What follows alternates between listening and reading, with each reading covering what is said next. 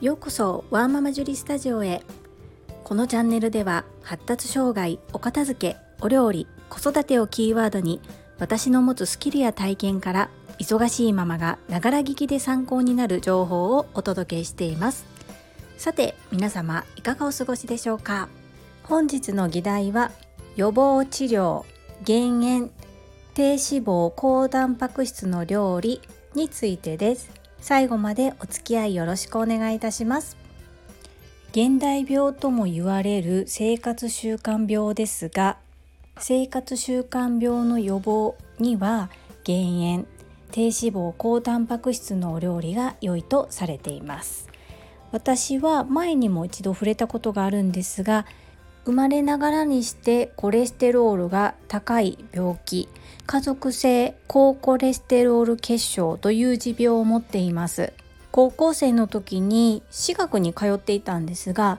学校のキャンパスに献血のバスが来たので私もお役に立てるならと思って献血をしました。ところが献血を行う前に血液検査をするんですけれどもその際私のコレステロール値があまりにも高くて驚かれ実際ちょっと献血をしたのかなしてないのかなちょっとそこ記憶が定かではないんですけれども一度病院で見てもらった方がいいよというふうに言われたのと同時期に父親が狭心症で倒れます。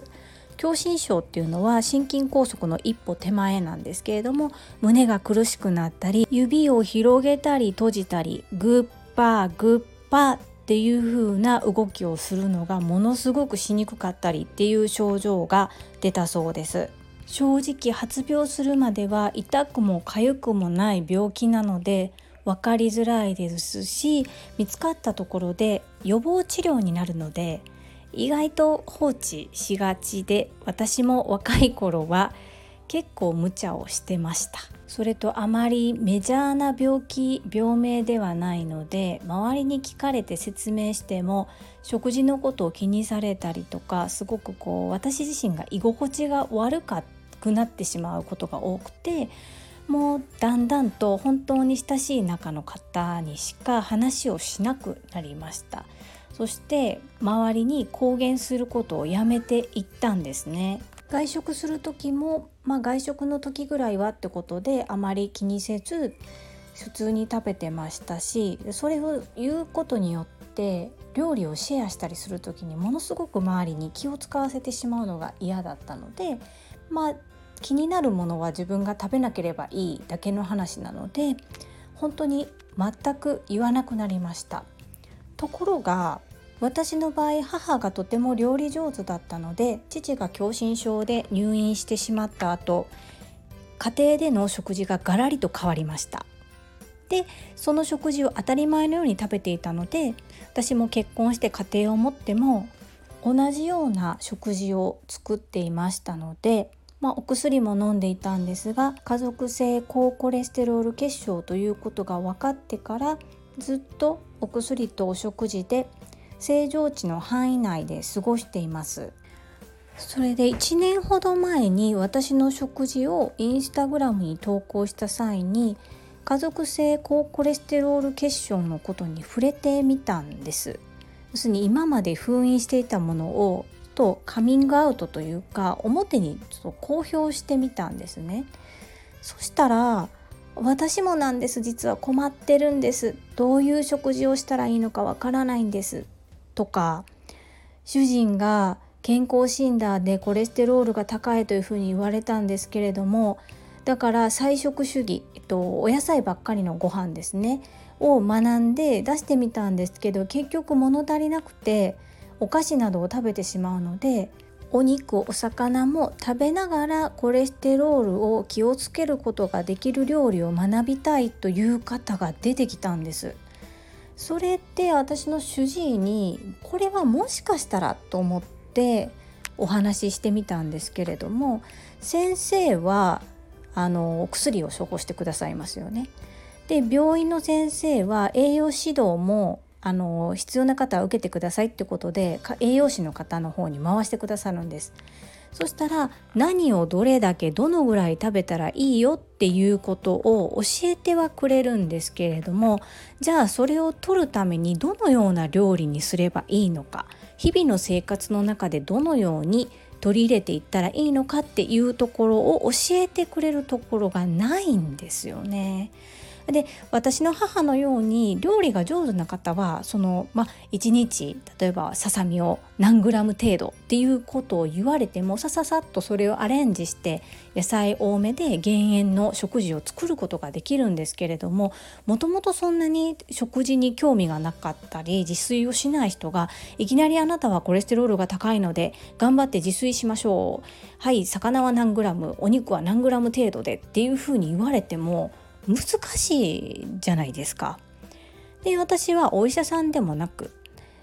管理栄養士でもないんですけれどもそれでも20年以上食事療法と薬で正常値内にコレステロールを収めているっていう経験はこれはあの困ってる方にもしかしたら手助けになれるのかもしれないと思ったのがきっかけで1年前にインスタグラムで投稿してみたんですね。だ数は少ないんですけれども本当にお問い合わせをいただくんです。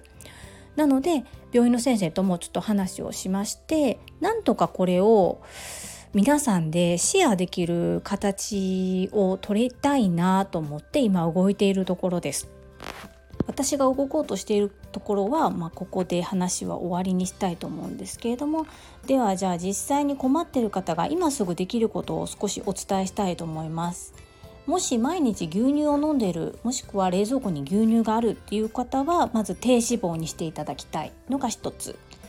でバターを使っている方これは今すぐやめてマーガリンもうマーガリンもちょっと今ショートニングがとかいうことであまりおすすめはしないんですけれどもバターを使うよりはまだマシかなっていうところですね。あとお肉は必ず脂身を取ってから調理をするできるだけ赤身がいいんですけども赤身どうしてもパサパサしますでそのパサパサするようなお肉を使って美味しく食べれる料理方法などもありますのでそれはまたおいおいお伝えできたらなというふうに思います。でお魚も青魚がとてもいいです。とは言っても毎日毎日青魚無理だし毎日毎日ってなるとやっぱり難しいところもありますよね。であと私の場合、えー、薬を飲まなければコレステロール値が300超えなんですけれどもこれ妊婦さんはさらに100ぐらい上がるのでものすごく危険になります。もしこの持病を持っていて妊婦さんの方がいらっしゃったら必ず専門医がいるところでの出産をお勧めいたします。あと血圧が上がるといけないので減塩に努めなければならないんですが一番簡単な方法は醤油を減塩の醤油にするとすごく簡単ですね。私はあのコープさんコープさんが出してる減塩醤油っていうのが通常の醤油に比べて塩分が50%半分なんですね。なので市販で出ているようなレシピでも全て同量の醤油で作ったとしても塩分は半分で作ることができるしこの減塩醤油を作ったポン酢我が家のポン酢があるんですけどもこれがまためちゃめちゃ美味しいんですね。ほんとぜひ皆様にも食べていただきたい。あの病気関係なく本当に美味しいので気になる方はご連絡お待ちしておりますちょっと今日は長くなってしまったんですけれども本日の放送はここまでとしたいと思いますそれでは皆様最後までお付き合いくださりありがとうございました。ママの笑顔サポーター、ジュリでした。